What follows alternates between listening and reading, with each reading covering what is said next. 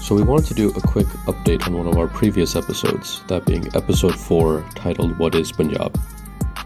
And in that episode, we discussed a number of things. We discussed Punjabi identity, we discussed the geographic boundaries of Punjab, and whether that's the current Indian Punjab, the British province of Punjab, you know, before 1947, or, or perhaps potentially the Sikh Empire under Maharaja Ranjit Singh before that, uh, amongst other um, definitions of what Punjab is. We also talked about in that episode the two Vands of Punjab, the first, of course, in 1947 with the partition of India and Pakistan, as well as the, part- the second partition of East Punjab in India due to the Punjab Reorganization Act of 1966, splitting the area into three states of Himachal Pradesh, Punjab, and Haryana.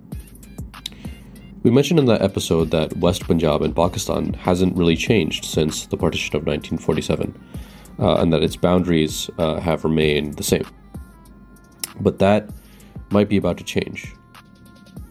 So, there's a current proposal uh, in the Pakistan government to actually split the current province of Punjab into two provinces along a south and north line. The north would be sort of Punjab proper um, and would include areas uh, that we know of like Lahore, Kasur, Nankana Sahib, Sialkot, Gujranwala. And the south part would either be known as Saraikistan or South Punjab and includes uh, areas like Multan, uh, among others.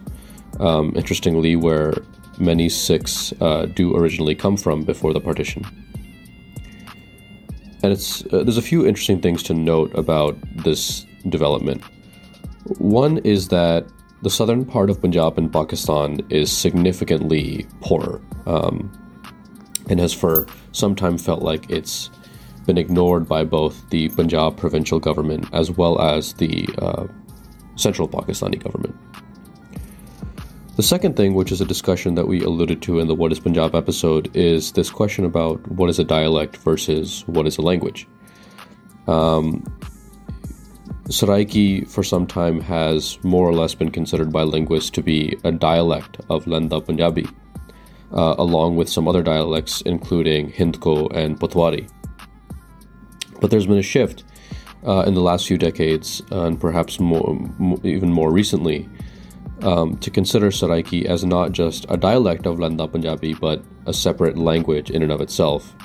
Um, you know, in a similar way that Haryanvi or Pahari languages in India are seen as separate languages from Punjabi, and if anything, are seen as dialects of Hindi.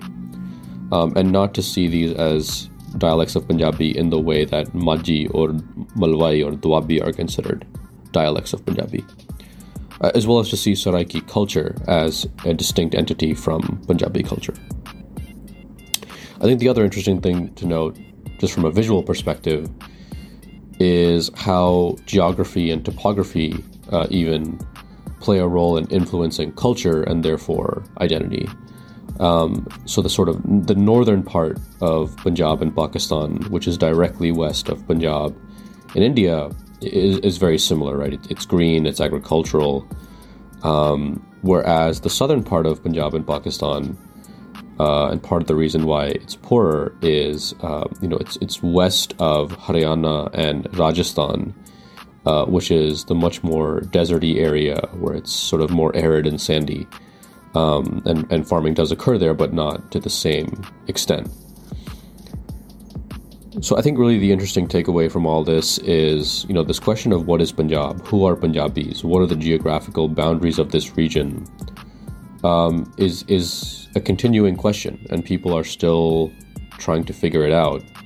Um, and there are all these different factors that are coming into play, including language and culture, and geography and history, um, into people both in Punjab and outside Punjab coming to a conclusion about what Punjab is and what Punjabi identity is.